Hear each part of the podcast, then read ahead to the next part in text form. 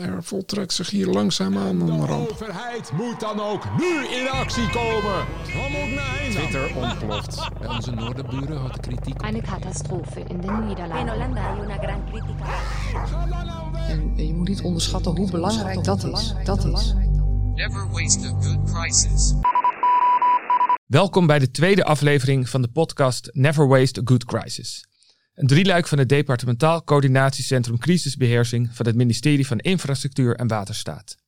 In deze serie podcast kijken we in drie afleveringen naar de meest spraakmakende crisis binnen de beleidsterreinen van infrastructuur en waterstaat. We doen dit vanuit verschillende tijdsframes: verleden, heden, toekomst. En we bespreken elke aflevering met twee sleutelspelers wat de impact van deze crisis is geweest op de ontwikkeling van het INW crisismanagement. Mijn naam is Tom Kompaaien. Vandaag zijn we in het heden. Welke crisis spelen nu en zijn actueel? Wat is hier kenmerkend aan? Waar lopen we tegenaan? En welke gevolgen heeft dit voor de ontwikkeling van de crisisorganisatie? Ik ga hierover in gesprek met Michelle Blom, directeur-generaal Rijkswaterstaat en portefeuillehouder crisismanagement van het ministerie INW. Hartelijk welkom, Michelle. Dankjewel, Tom. En ook mijn tafel Edith Kuiper, hoofd van het Departementaal Coördinatiecentrum Crisisbeheersing van het ministerie van INW. Hartelijk welkom Edith. Goedemorgen. We bespreken vandaag met jullie twee crises. De droogte van 2018 en de Citrix-kwetsbaarheid. Eh, we beginnen met de droogte. Ik zal dan heel kort even een aantal feitelijke punten noemen. Het gaat om de droogte eh, in eh, 2018. In de maanden mei en juni van 2018 zijn al droge maanden en het neerslagtekort neemt dan eh, toe. En eind juni is de wateraanvoer nog voldoende, maar Rijkswaterstaat en waterschappen nemen wel de gebruikelijke droogtemaatregelen zoals het eh, op peil houden van het water. Half juli wordt dan opgeschaald naar niveau geel, wat betekent een dreigend watertekort. En begin augustus wordt opgeschaald naar oranje, wat een feitelijk watertekort is. En dit watertekort duurt uiteindelijk tot eh, eind september. Eh, Michelle, dat besluit om op te schalen naar oranje, dat wordt eh, officieel door jou genomen. Kan je vertellen wat oranje betekent bij droogte en waarom jullie besloten daar naartoe op te schalen? Nou, eigenlijk is het watersysteem heel mooi georganiseerd in Nederland. En daar heb je natuurlijk ook in een crisis heel veel voordelen van. En dat komt natuurlijk omdat we eeuwen met elkaar al met het water eh, werken. En dat gaat, geldt zowel voor waterteveel als watertekort. Dus het is vrij precies omschreven wanneer je wat opschaalt. En ook bij een watertekort geldt gewoon dat bepaalde waterafvoeren, eh, eh, bij de Maas of de Rijn, als die bepaalde getallen, als die daaronder komen, dan is er sprake van een watertekort. En, en dat geeft dus vrij technisch aan wanneer je iets opschaalt. Dus je hebt daar niet ook heel veel discretionaire ruimte in. Dus dat maakt het eigenlijk wel gemakkelijk. En wat is nou precies de crisis bij zo'n droogte? Ja, de crisis is eigenlijk net als iedere crisis. Eh, en die kun je vaak onderscheiden naar drie eh, eh, onderwerpen. Je hebt echt de operationele crisis. Je hebt de communicatiecrisis en de bestuurlijke crisis. En ook bij droogte was daar sprake van. Dus de operationele crisis. En hoe houden we het land, en hoe houden we het water eigenlijk zoveel mogelijk vast? Zodat allerlei essentiële functies, van drinkwater tot en met het nat houden van dijken, tot en met het eh, voldoende water hebben voor de landbouw. Hè, hoe hou je dat operationeel? Dat is de operationele crisis.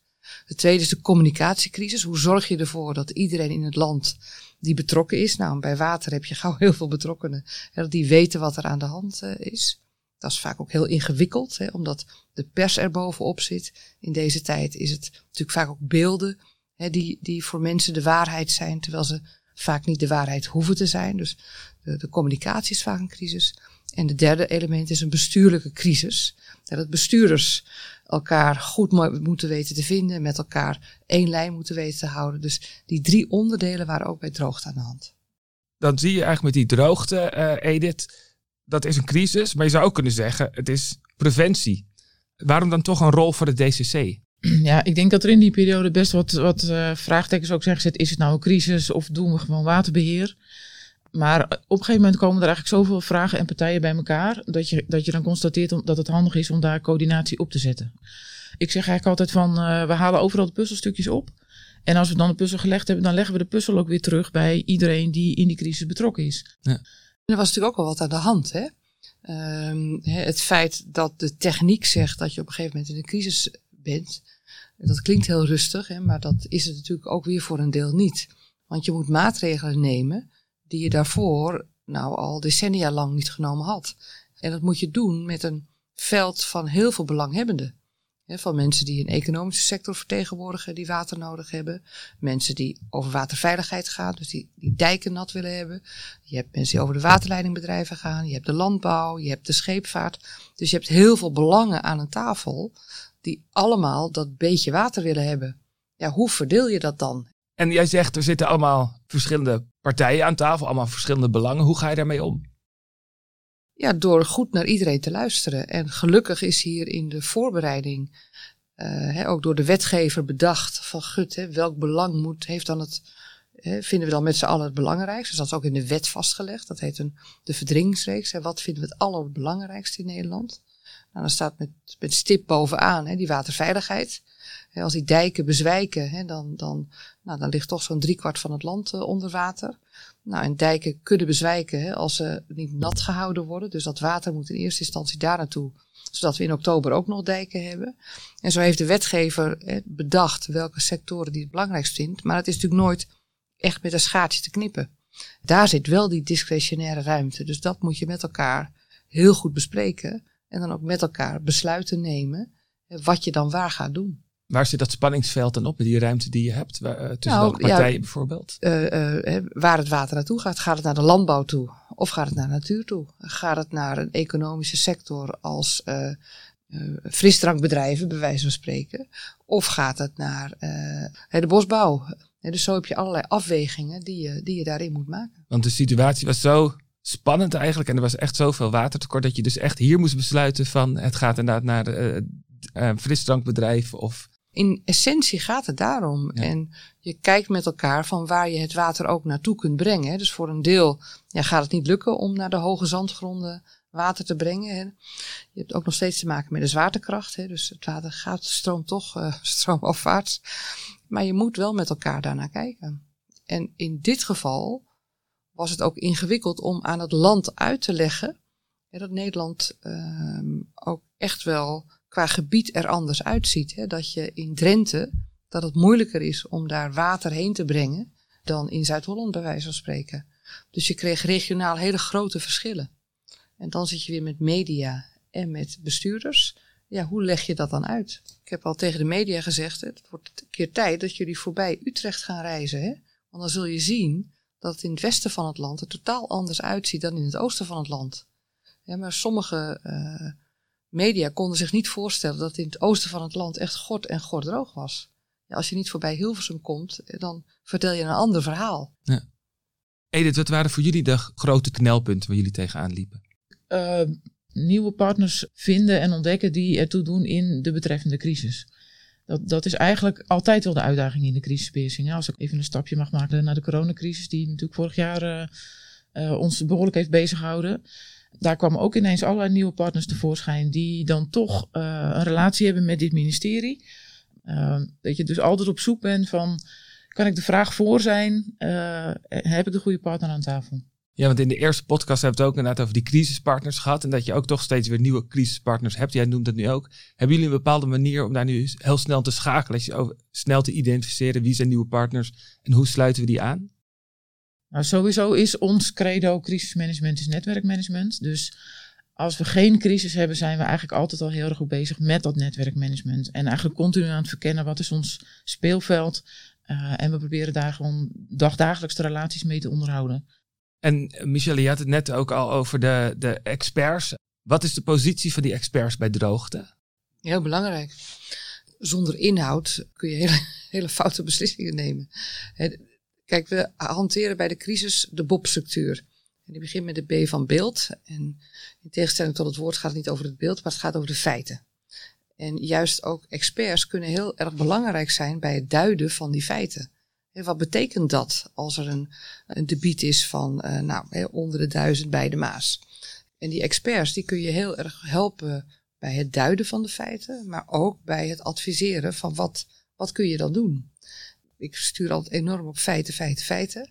Omdat dat eigenlijk je, ja, het materiaal is waarmee je je, je handelingsperspectief kunt, uh, kunt bepalen. Ik heb daar ook wel echt een heel mooi voorbeeld ja. van. Uh, toen in 2017 met orkaan Irma over Sint Maarten eh, hè, had gewoed, zijn we interdepartementaal met de crisisbeheersing ook bij elkaar gekomen.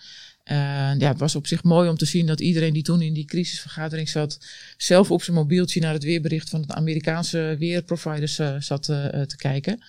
Uh, en toen hebben wij eigenlijk gezegd, want, want ja, dat is, dat is dan een beetje secundaire informatie. Toen hebben wij gezegd, we zetten KNMI als expert in die vergadering. Want het kan niet zijn dat we hier twintig uh, amateur meteorologen aan tafel hebben. En toen hebben we KNMI als expert naar binnen geschoven in die vergadering. En die hebben toen heel duidelijk verteld, kijk, dit is het weer, dit is de, dit is de orkaan, zo gaat het verder. En ook daar maak je eigenlijk weer de rust mee in die vergadering. Een expert aan tafel kan een hoop rust geven. Is het ook een valkuil omdat zo'n expert misschien dat je helemaal in die uh, nou, wetenschappelijke of uh, operationele werkelijkheid gaat zitten? En dan de... Ja, maar daar moet de voorzitter weer op letten, hè, ja. dat dat niet gebeurt. En dat het ook wel, en dat, daar let ook de DCC op, hè, dat de inbreng uh, wel op een niveau is dat voor die tafel gewenst is. Kijk, in de crisis moet je in een uur moet je die hele Bob-structuur doorgewandeld hebben. Dus je hebt, moet je feiten op tafel hebben, je moet je oordeel, de duiding, wat betekenen deze feiten, en je moet je besluiten hebben, inclusief je communicatie. Dus dat betekent een vrij strakke uh, vergadering, uh, waarin je niet, het is geen overlegstructuur. Het is echt bedoeld om uh, besluiten te nemen. Ja, wij hebben dan eigenlijk ook een soort module of een voorbereiding hm. voor de experts die dan in zo'n interdepartementale crisisvergadering komen waarin we uh, hen eigenlijk vertellen van in wat voor soort vergadering kom je terecht. Uh, en, en wat is de bedoeling wat je wel en, en niet meer vertelt. Ja. Uh, je, je, gaat niet het besluit nemen. Je, je, geeft het advies en het besluit is dan aan de vergadering. Maar dus wij proberen iemand ook wel op te, op te werken naar wat is je rol in zo'n vergadering. De experts kunnen in die zin niet hun eigen gang gaan bij droogte. Kan ik dat zo samenvatten? In principe is het zo geregeld dat de besluiten worden genomen ja, op de tafel, op de besluitvormingstafel. Je ziet natuurlijk ook wel een soort van professionaliseringsslag. Dat waar voorheen misschien die expert zich al gedwongen zag om een besluit te nemen, omdat er geen tafel was waar het besluit werd genomen, en, en dan moet je wat, uh, zie je natuurlijk dat die structuur ook werkt om tot heldere besluitvorming te komen. Aan de andere kant ben natuurlijk ook wel vaak blij dat in de operatie ook besluiten worden genomen. Uh, dus ik denk dat die professionalisering van de crisisorganisatie ook helpt om iedereen in zijn rol te houden en te krijgen. En wat waren bij de droogte voor, voor jou de belangrijkste inzichten die jullie daar hebben opgedaan? Nou, toch wel die communicatie. Hè? Dat als je zulke grote regionale verschillen hebt, dat je meer moet doen om dat te vertellen en uit te leggen. En mensen daarvan het, te laten zien dat het echt zo is. Dat je in Drenthe echt een andere situatie hebt dan in de kop van Noord-Holland. Dat was één. En de tweede, dat je, het, dat je, kijk, dat feiten, feiten, feiten, voor al diegenen die gewend zijn om te werken in een wereld van, van, van beelden en van frames, uh, dat je die heel erg moet doorvragen op en wat zijn dan de feiten. Ja, duidelijk. En die droogte is natuurlijk een sluimerende crisis. Hè. Het is niet een vliegtuig dat neerstort wat je meteen als een crisis herkent. Um, nu hoorde ik net inderdaad, het gaat volgens mij ook om cijfers. Is het eigenlijk zo simpel dus dat, dat jullie gewoon monitoren hoe staan de cijfertjes voor? En als die een bepaalde waarde voorbij gaan, dan is het een crisis? Of sla ik ja, dan, dan heeft het een bepaald uh, alerteringsniveau. Net zoals het KNMI het over een code rood heeft bij weer. En zo, zo kennen we die codes ook bij, uh, bij, bij waterafvoeren. En dus bij droogtes. Ja. En wat we ook steeds meer zien, is dat, het, hè, dat de functionele kolom, zoals dat dan heet, dus de waterkolom, dat je die steeds meer ook moet aanhaken bij uh, de openbare orde en veiligheidskolom. Dat was ook bij droogte aan de hand. Sommige, in sommige delen van het land was het zo penibel. En mensen, ja, die kwamen in verzet tegen de, de geboden of verboden rondom uh, watergebruik. Ik ga naar de tweede kaas, de Citrix kwetsbaarheid. Heel korte feiten. In december 2019 blijkt dat er een uh, beveiligingslek uh, zit in de software van Citrix, waardoor een ernstige kwetsbaarheid ontstaat. En dat is een grote kans, grote schade. En Citrix wordt door de Rijksoverheid onder andere gebruikt om toegang te krijgen tot het netwerk van het ministerie. En om op afstand in te loggen, bijvoorbeeld vanaf huis. alle organisaties die met Citrix werken moeten dan mitigerende maatregelen nemen of anders de Citrix-service uitschakelen. Edith, wat betekende dit voor jullie? Wat was de impact hiervoor voor INW? Uh, ik was soort van blij dat deze case van Citrix net voor de coronacrisis kwam. Want deze case betekende voor ons dat het ministerie zelf ook werd geraakt. veel crisis die wij eh, hebben, uh, bijvoorbeeld nou, zo'n droogte, raakt allerlei partijen in de buitenwereld, maar doorgaans niet het ministerie zelf. Maar deze case wel. Dus dat betekende dat ook wij moesten nadenken of wij afgeschakeld zouden worden. in ieder geval is het zo dat, dat onderdelen van het ministerie afgeschakeld zijn. En dat betekent dat je dus eigenlijk na moet denken over de continuïteit van je eigen ministerie. Dat was echt, echt nieuw. En nou, we hadden het net al over nieuwe spelers. De nieuwe speler hier was uh, ons eigen huis eigenlijk. Michelle, wat is dan eigenlijk de verantwoordelijkheid van het ministerie NW in deze crisis? Ja, dat is altijd ingewikkeld. Je hebt het uh, woord systeemverantwoordelijkheid. Uh, in de kern komt het erop neer dat alles aan je gevraagd kan worden, wat iedereen maar kan verzinnen. He, dus in de Kamer zal de minister zich altijd moeten verantwoorden. Ja. En hoe koppel je die IT-wereld aan die, nou, die wereld van het ministerie en de eh, de, de wereld van het DCC zou ik eigenlijk moeten zeggen. Ja, dus de crisiswereld je hebt, je hebt een paar tolkvertalers nodig. Hè? En vaak heb je dan experts die die tolkvertalers uh, zijn. En die in staat zijn om uit die IT-woorden uh, woorden en zinnen te maken. Hè, die de andere kant ook, ook begrijpt. Maar daar zijn we echt met elkaar nog, hè, moeten we echt nog wel stappen in zetten om dat nog beter te gaan doen. Wij, moeten onszelf daar beter in trainen, denk ik. Hè? Dat, je, dat je ook gewoon op hoofdlijnen begrip hebt wat voor verschillende soorten eh, van dat soort cybercrisis er zouden kunnen zijn. Dus daar zijn we ook onszelf als DCC'ers mee, mee aan het opleiden. Uh, tegelijkertijd zie je dat het ministerie zelf een, een uh, opleidingsprogramma eigenlijk in het leven heeft geroepen, zowel voor managers als voor medewerkers, van als je hiermee te maken hebt. Dus nou ja, ik zou iedereen ook willen oproepen binnen dit ministerie, maar, ja, maar ook daarbuiten. Hè, verdiep je erin. dit gaat niet meer over. Uh, en tegelijkertijd inderdaad ook aan de kant van, van uh, meer de mensen van de IT-achtige kant, is denk ik inderdaad ook de uit, uitdaging om nou, proberen, proberen te leren om dingen ook in, in Jip en Janneke uit te leggen aan de mensen die, uh, die er wat verder vanaf staan. Want inderdaad, dat, dat vertaler, dat, dat is hier ook heel belangrijk in. Privépersonen zijn wel gewend met IT te werken, maar dan hebben ze het over hun PC of hun laptop. In de wereld waarin wij werken heb je ook de, de hele industriële automatisering bepaalt ook of überhaupt tunnels gebruikt kunnen worden. Bepaalt ook of überhaupt fabrieken uh, kunnen werken. Bepaalt ook of überhaupt, nou ja, en zo kan ik wel even doorgaan. Ja, dus of, uh, en als je dat onderscheid niet snapt, hè, dan heb je al een probleem. Als je niet begrijpt hoe die techniek eigenlijk uh, de hele operatie beïnvloedt van heel veel logistieke processen in het INW-domein, dan, ja, dan heb je nog wat bij te leren. Wat zijn in deze crisis voor jou de moeilijkste besluiten geweest? Tot hoe ver ga je? Hoe diep ga je eigenlijk de samenleving in? Ga je alleen naar de onder de, uh, de resulterende diensten van het ministerie zelf, zoals Rijkswaterstaat, een CBR? Of ga je verder hè, naar andere bevoegde zaken, zoals waterschappen? Of ga je nog verder naar private ondernemingen of semi-privaat, zoals het havenbedrijf? Of ga je nog verder naar een, uh, een terminal van ECT? Of ga je nog verder naar een, uh, een verlader, ECT-verlader, of naar een vervoerder, naar Maersk of andere? Dus hoe ver ga je? En, tot, en kennen we die mensen eigenlijk allemaal en kennen zij ons? Nou, dat zijn eigenlijk de moeilijkste beslissingen, omdat in een crisis je zo afhankelijk bent van de informatie die je hebt ik denk dat dat het moeilijkste is geweest. En wat zijn eigenlijk nou maatregelen die jullie zelf kunnen nemen in zo'n crisis? Dat lijkt me ook lastig. Kun je nog wel echt maatregelen nemen als ministerie? Je kunt best wel maatregelen treffen. Hè? Want stel dat dit ertoe had geleid dat je, uh, um, dat je niet meer, um, nou, stel tunnels had kunnen bedienen. Ik noem maar wat. Uh, dan had je uh, de maatregel kunnen nemen hè, met RWS of met ProRail, afhankelijk wat voor soort tunnel het gaat. Oké, nou dan moet het nu, uh, uh, dan moet het nu uh, in de operatie moet dat nu handmatig gedaan worden. Hoe lang kun je dat volhouden? En als ministerie kun je helpen door die vragen te stellen.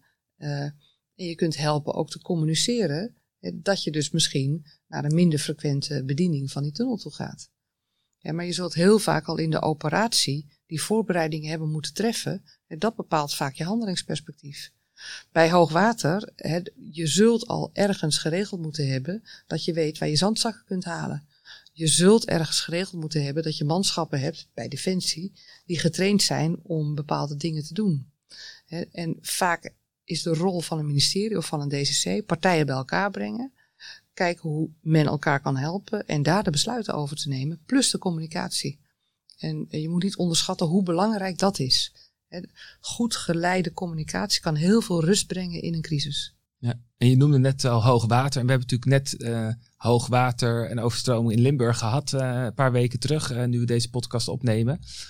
Eh, nou, daar wil ik toch niet aan voorbij gaan. Er zijn vast ook eh, lessen uit geleerd. Voordat we de algemene conclusies trekken, heel kort. Kunnen jullie al eh, iets zeggen over de, de lessons learned van die, van die watercrisis van de afgelopen weken? Het belangrijkste wat we kunnen leren is één, het feit dat wij de ruimte aan de natuur hebben gegeven. Die, eh, door dat al tien jaar, vijftien jaar geleden te besluiten en dus ook te doen, heeft ons voor veel rampspoed eh, behoed. Dus dat kun je ervan leren, dat preventie belangrijk is. Dit is de wereld van infrastructuur, dus dat duurt lang. Dus je moet tijdig beginnen met dat soort eh, besluiten. Twee is dat de crisisorganisatie heel goed heeft gewerkt. We hebben, eh, de veiligheidsregio heeft goed werk verricht. Het, eh, de relatie tussen de veiligheidsregio en het nationale niveau is, eh, is goed, is goed geweest. Dus volgens mij hebben we daar ook dingen, goede dingen gezien. Hetzelfde geldt over de communicatie. En dus overal denk ik dat we dat helemaal niet zo slecht gedaan hebben. En verder er on- er valt er altijd wat veel te leren, maar dat moet even uit de evaluatie komen. Ja. En jij nog al crisismanagementlessen uit die Nou, wat, eh, wat mooi is, denk ik, wat wij eh, bij deze crisis hebben gedaan, is dat wij, nou, we zijn sinds enige tijd ook aangesloten op LCMS. En dat is het systeem waarin informatie ook wordt gedeeld eh, tussen de veiligheidsregio's. DC is nu ook aangesloten op dat systeem. Dus we hebben eigenlijk alle informatie die wij binnenkregen, hè, al die puzzelstukjes ook ja, georganiseerd in, in LCMS gezet. Ehm, en dat heeft denk ik ook heel erg geholpen weer met het delen met de partners, omdat die ook konden kijken in het LCMS van, nou weet je, wat is het beeld eh, wat, er, hè, wat er eigenlijk nationaal eh, gaande is. En als we nu kijken naar ehm die crisis die we, waar we het over gehad hebben, droogte, Citrix, eh hoogwater. Wat zijn dan de algemene conclusies voor crisismanagement in 2021, als ik het zo mag eh, formuleren? Michelle. Nou, een paar dingen. Eén, dat een eenzijdige crisis, hè, heel erg gesloten rondom één topic, eigenlijk is dat niet meer zo. De, eh, als je het over droogte hebt, dan heb je het niet alleen over de waterbeheerders, maar dan heb je ook allerlei andere partijen die van het water afhankelijk zijn. De dienstverlening, eh, de boeren, die, die heb je er ook gelijk bij. Dus het idee dat je nog een crisis kunt beperken tot een eendimensionaal iets, dat kunnen we vergeten. Het zal altijd multifunctioneel zijn. Dus dat betekent ook iets voor de inrichting van je crisisorganisatie. Het tweede is dat een crisis, het is niet alleen in de operatie. Sommige mensen denken, oh ja, maar het loopt toch goed in de operatie. Hè? We zijn toch bezig met die zandzakken. Maar dan wordt vergeten dat je ook het over de communicatie moet hebben. En ook over bestuurders moet hebben, hè, of die onrustig worden. En in feite is de crisisorganisatie niet alleen voor het begeleiden van de operatie, ook voor het begeleiden van de communicatie en ook voor het begeleiden van de bestuurlijke tafels en de bestuurlijke drukte. En een crisis, goede crisisorganisatie is in staat om al die drie tafels eigenlijk te managen en daar rust in te brengen. Uh, dus dat vraagt ook iets van de expertise van de mensen die in een crisisorganisatie werken. Dat ze op die drie domeinen daar ook een beeld van hebben en gevoel uh, voor hebben. Dat is het uh, tweede. Het derde is dat waar een traditionele crisis, dan zie je het. Hoogwater zie je. Droogte zie je ook, maar voor een deel zie je het trouwens niet. maar cyber zie je niet. Zie je alleen de effecten. Per definitie ben je daar later. Omdat je het later pas het effect ziet. Dus het belang van je preparatie neemt alleen maar toe. Het belang van het doordenken van het effect van als bepaalde elementen uitvallen, neemt alleen maar toe. En de, de, de, de afhankelijkheden in de processen, in ketens, nemen alleen maar toe. Niet alleen nationaal, hè, maar ook mondiaal. Um, dus je zult in je crisisorganisatie van je echt je kernprocessen, hè, waar dit ministerie dan voor staat, zul je heel goed moeten analyseren. Of DCC natuurlijk niet alleen te doen, moet ook met al die anderen. Maar zul je heel goed moeten weten om je weak spots te ontdekken. Zodat je daar je voorbereiding op kunt richten. Dus het is ongelooflijk interessant om in een crisisorganisatie te werken. Omdat je zo veelzijdig eh, je werk moet kunnen doen. En wat verwacht je dan van de crisisorganisatie voor de toekomst? Nou, dat je in staat bent om dit uh, te voorzien. Een goede crisisorganisatie is gewoon ongelooflijk goed voorbereid. Zodat je in staat bent om wat je niet kon voorbereiden, om dat af te handelen. Ik heb wel eens ergens anders gezegd, weet je, als je, eh, het is net als een goede fles champagne. Die kurk die bepaalt de kwaliteit van de champagne. Als je, als je heel goed bent voorbereid, dus die hele goede kurk hebt, dan heb je hele goede champagne. Want dan kun je die incidenten die zich voor gaan doen, die je niet had kunnen voorbereiden, die kun je dan ook aan. En dat is eigenlijk wat je moet doen. Hele mooie vergelijking die ik nog niet eh, eerder had gehoord in crisismanagement. Die ga ik zeker eh, onthouden. Edith, wat zijn voor jou nou die algemene conclusies over crisismanagement in 2021? nou ja, inderdaad, eh, de social media neemt steeds meer toe. Dat, dat is echt ook wel iets waar we, waar we gewoon rekening mee, mee hebben te houden. En daarnaast denk ik ook dat we rekening moeten houden met ja, nieuwe soorten crisis. Eh, wij gaan dit najaar ook aan de slag met het maken van een nieuw beleidsplan. Waarin we eigenlijk gewoon allerlei mensen om ons heen vragen van wat zijn nou de crisis van de toekomst? Wat, wat hebben wij nog niet op ons netvlies wat er wel aan gaat komen? Ehm, een voorbeeld daarvan, wie we dan nog wel een beetje op ons netvlies hebben, is bijvoorbeeld de afhankelijkheid van, van satellieten. Er zijn hele grote industriële processen die ook daarvan gebruik maken. Eh, wat betekent dat dan? Dus daar moeten we op dat soort dingen, dat wat eigenlijk nog, nog niet zo erg bekend is, eh, daar moeten we ook ons op gaan voorbereiden. Om nou ja, dan eh, in ieder geval een beetje gesteld te zijn en die flexibiliteit te hebben. eh, om op dat moment daar goed op in te kunnen springen. Techniek om dingen te weten neemt alleen maar toe. Hè? Eh, de milieucrisis die zullen gaan toenemen. Niet alleen omdat eh, de milieuvervuiling toeneemt, maar vooral ook omdat we steeds meer weten. En als je meer weet, ja, dan moet je er ook iets mee. Dus je voorbereiden op de enorme kennisontwikkeling die op dat soort domeinen eh, gaat gebeuren. En waar je dus ook straks iets mee moet. Ja, dat zal ook een onderdeel zijn voor het hele crisismanagement. Als we nu kijken naar al die crisis van de afgelopen paar jaar, droogte, Citrix, ehm, eh, overstromingen in Limburg.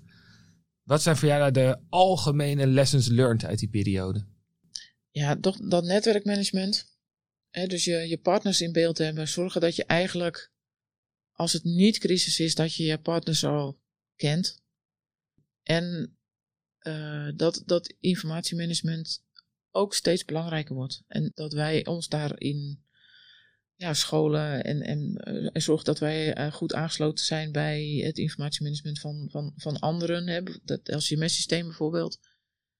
Wat betekent dit voor de crisisorganisatie voor de toekomst? Hoe zou die er dan, dat moeten oppakken? We hebben natuurlijk een aantal draaiboeken en manieren waarop we normaal gesproken een crisis aan zouden pakken. Zeg maar de papieren eh, werkelijkheid. En dat je bij iedere crisis opnieuw goed moet nadenken van eh, past het handboek eh, bij de crisis die we nu hebben? Of moeten we toch flexibel zijn en wat anders gaan, gaan doen? Die flexibiliteit is, dat, dat is heel belangrijk bij ons. We gaan te maken krijgen met steeds meer complexe crisis, multifunctioneel, eh, veel stakeholders, veel partijen. We zien eigenlijk dat crisismanagement ook veel meer is dan alleen het operationele, maar dat communicatie en be- bestuurlijk, dat het allemaal moet samenkomen in dat DCC, in die crisisorganisatie. En we zien misschien wel ook verbonden daaraan dat het informatiemanagement nog steeds, steeds belangrijker wordt. Michelle, Edith, heel hartelijk dank. Dit was deel 2 van de podcastserie Never Waste a Good Crisis van DCC INB. Deze keer hebben we het over het heden gehad. Het volgende deel kijken we naar de toekomst en spreken met Wout Broekema en Marco Zanoni.